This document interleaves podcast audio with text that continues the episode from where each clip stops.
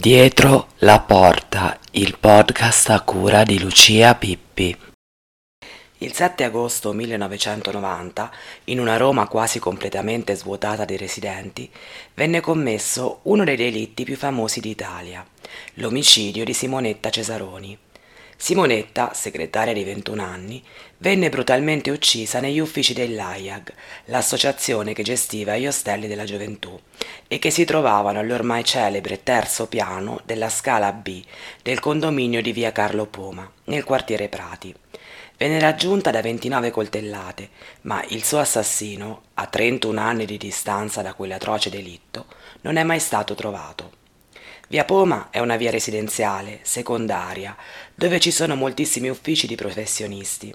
Una strada a senso unico che prende il nome da uno degli eroi del Risorgimento, un medico e patriota che venne ucciso dagli austriaci il 7 dicembre 1852 nella valletta di Belfiore.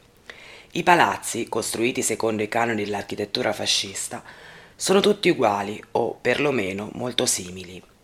E l'omicidio di Simonetta Cesaroni non fu l'unico che avvenne in quel complesso residenziale della zona Prati. Un'altra donna vi è stata uccisa addirittura nel 1984, sei anni prima di Simonetta. Anche il suo omicidio è tuttora irrisolto, ma di lei, Renata Moscatelli, in pochi conoscono la storia. Forse il suo assassino è lo stesso che ha ucciso Simonetta? Lo stesso personaggio che potrebbe vivere o lavorare nello stabile di via Carlo Poma? Non si sa. Oggi comunque voglio raccontarvi questo omicidio dimenticato, per ricordare anche Renata Moscatelli, 68 anni, nubile e sola, insieme alla giovane, avvenente, brava ragazza che era Simonetta Cesaroni. Di Simonetta parleremo più avanti. Oggi concentriamoci su Renata, che a distanza di 37 anni non ha ancora avuto giustizia. Renata Moscatelli, l'altro giallo di Via Poma.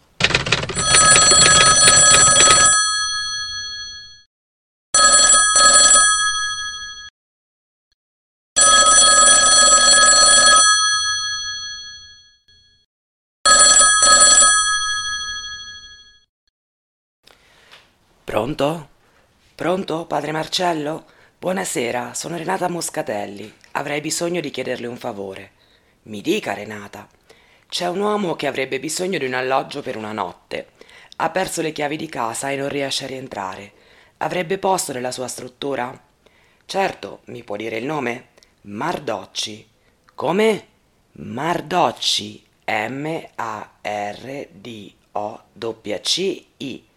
Mardocci, perfetto, lo aspetto. È stato questo, più o meno, il contenuto dell'ultima telefonata di Renata Moscatelli.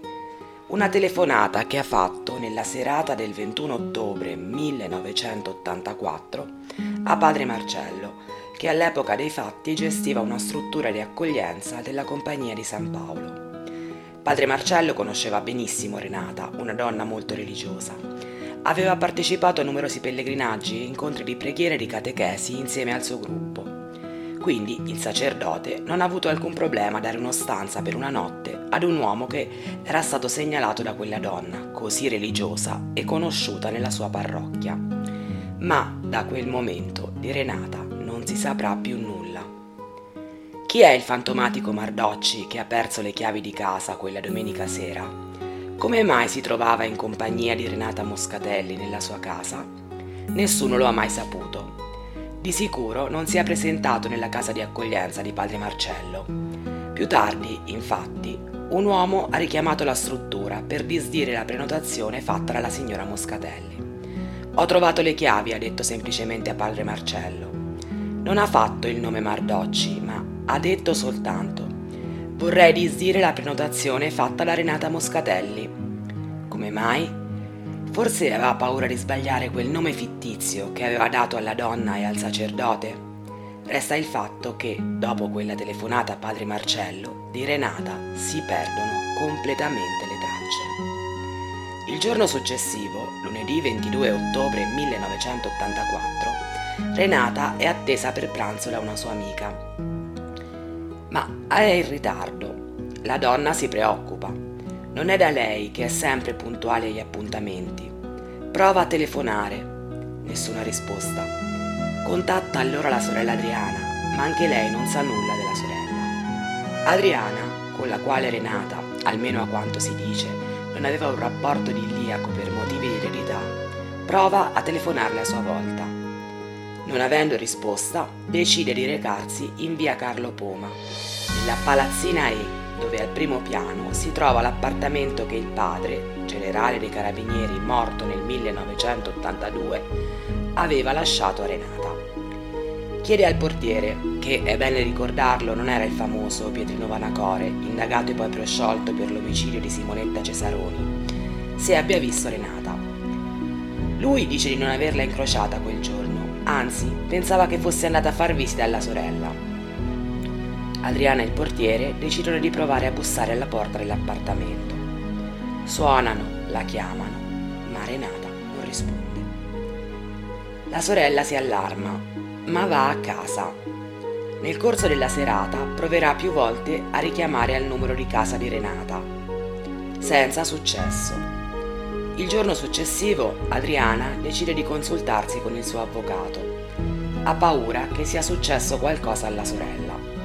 Il legale le consiglia di andare con un fabbro e con lui ad aprire la porta dell'appartamento di via Poma. Solo che l'artigiano scelto non aveva tempo fino al giorno successivo. Passa così un'altra notte senza conoscere il destino di Renata Moscatelli. Mercoledì 23 ottobre, Adriana, l'avvocato e il fabbro si recano davanti all'appartamento per forzare la serratura. Il fabbro si mette al lavoro e riesce ad aprire la porta che era stata chiusa con quattro mandate. Renata, tra l'altro, era una persona molto molto prudente e chiudeva sempre a chiave il portone di casa. Appena aprono, nel corridoio si presenta una scena drammatica. Ci sono tracce di sangue, c'è una bottiglia rotta e un cuscino. Una ciotola ci sono due chiavi, entrambe del portone d'ingresso. Ne manca una, però, che non sarà mai ritrovata. Adriana comincia a chiamare la sorella, ancora più spaventata da quello che ha visto nel corridoio. La trova in camera da letto, a terra. Renata è morta, ha una ferita alla testa ed è stata soffocata con un cuscino. Le indagini vengono affidate alla polizia. Sul posto si reca lo stesso investigatore che seguirà la prima fase delle indagini sul delitto di Simonetta Cesaroni, Antonio Cavaliere. La vita di Renata viene scandagliata in ogni minimo dettaglio. Ma chi era realmente Renata Moscatelli? Renata era una donna sola, non si era mai sposata, ma non sembrava insoddisfatta della sua vita. Non aveva una storia e non aveva voglia di una relazione. Aveva accudito amorevolmente il padre fino alla sua morte. Non era una donna molto socievole, aveva poche amicizie e tutte nell'ambito della parrocchia. Renata infatti era una donna molto religiosa Ogni giorno frequentava la chiesa di Santa Maria Regina Apostolorum, dove si recava a piedi. Partecipava anche a moltissimi incontri religiosi in parrocchia e altrove. Non aveva segreti, almeno apparentemente. Faceva viaggi, soprattutto dopo la morte del padre, ma erano esclusivamente pellegrinaggi insieme ai gruppi di preghiera di cui faceva parte. Era una donna molto prudente e sembrava scostante Chiunque la conoscesse ricorda di non aver scambiato con lei che poche parole. Non raccontava nulla di sé e forse non aveva moltissimo da dire, dato che la sua vita si svolgeva tra casa, spesa e parrocchia. Anche la sera del 21 ottobre 1984 Renata era andata a messa. Lo faceva ogni domenica. Quel giorno c'era andata di sera ed era rientrata a casa attorno alle 20. Su cosa accadde da quel momento si possono fare solo congetture. Di sicuro Renata è tornata a casa e si è chiusa dentro con le famose quattro mandate. Un gesto che faceva abitualmente, niente di nuovo. Poi, come è stato aggertato da Giuseppe Pizzo di chi l'ha visto tanti anni più tardi, ha chiamato Don Marcello per chiedere la stanza per quell'uomo che aveva perso le case, chiavi di casa. Chi era Mardocci? Come mai si trovava a casa di Renata? È lui l'assassino? Il fantomatico signor Bardocci che aveva perso le chiavi di casa e che aveva bisogno di una stanza per trascorrere la notte non è stato mai individuato. Forse non è stato cercato? Di sicuro la donna lo ha fatto entrare di sua spontanea volontà. Secondo la ricostruzione del delitto, l'assassino ha colpito Renata con una bottiglia che ha trovato in casa. Non aveva portato armi con sé. Poi, quando la donna ha perso i sensi, l'ha soffocata con un cuscino fino ad ucciderla. Dopo l'omicidio ha preso le chiavi della donna, ha chiuso la porta con quattro mandate e si è dileguato nella quiete della domenica sera. Chi era quest'uomo, però, non si sa.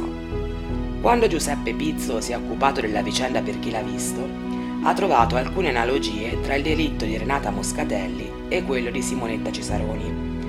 In entrambi i casi, infatti, l'assassino è stato fatto entrare dalla vittima. In che modo? Con quale scusa?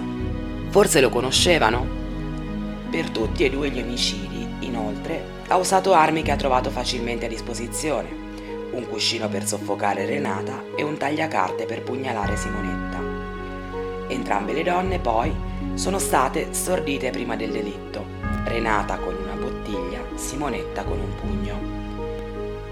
In entrambe le situazioni, inoltre, la luce è stata trovata spenta, i portoni chiusi e le chiavi sparite.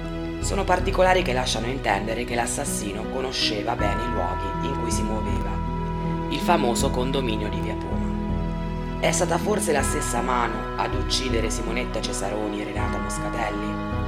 Resta il fatto che l'omicidio di queste due donne, ad oggi, ad oltre 30 anni di distanza, è ancora impunito. Per la cronaca e per gli amanti del macabro, nel comprensorio di Via Poma, inoltre, si sono verificati anche due suicidi misteriosi, di due professionisti che lavoravano lì. Che quei palazzi siano stati colpiti da una maledizione?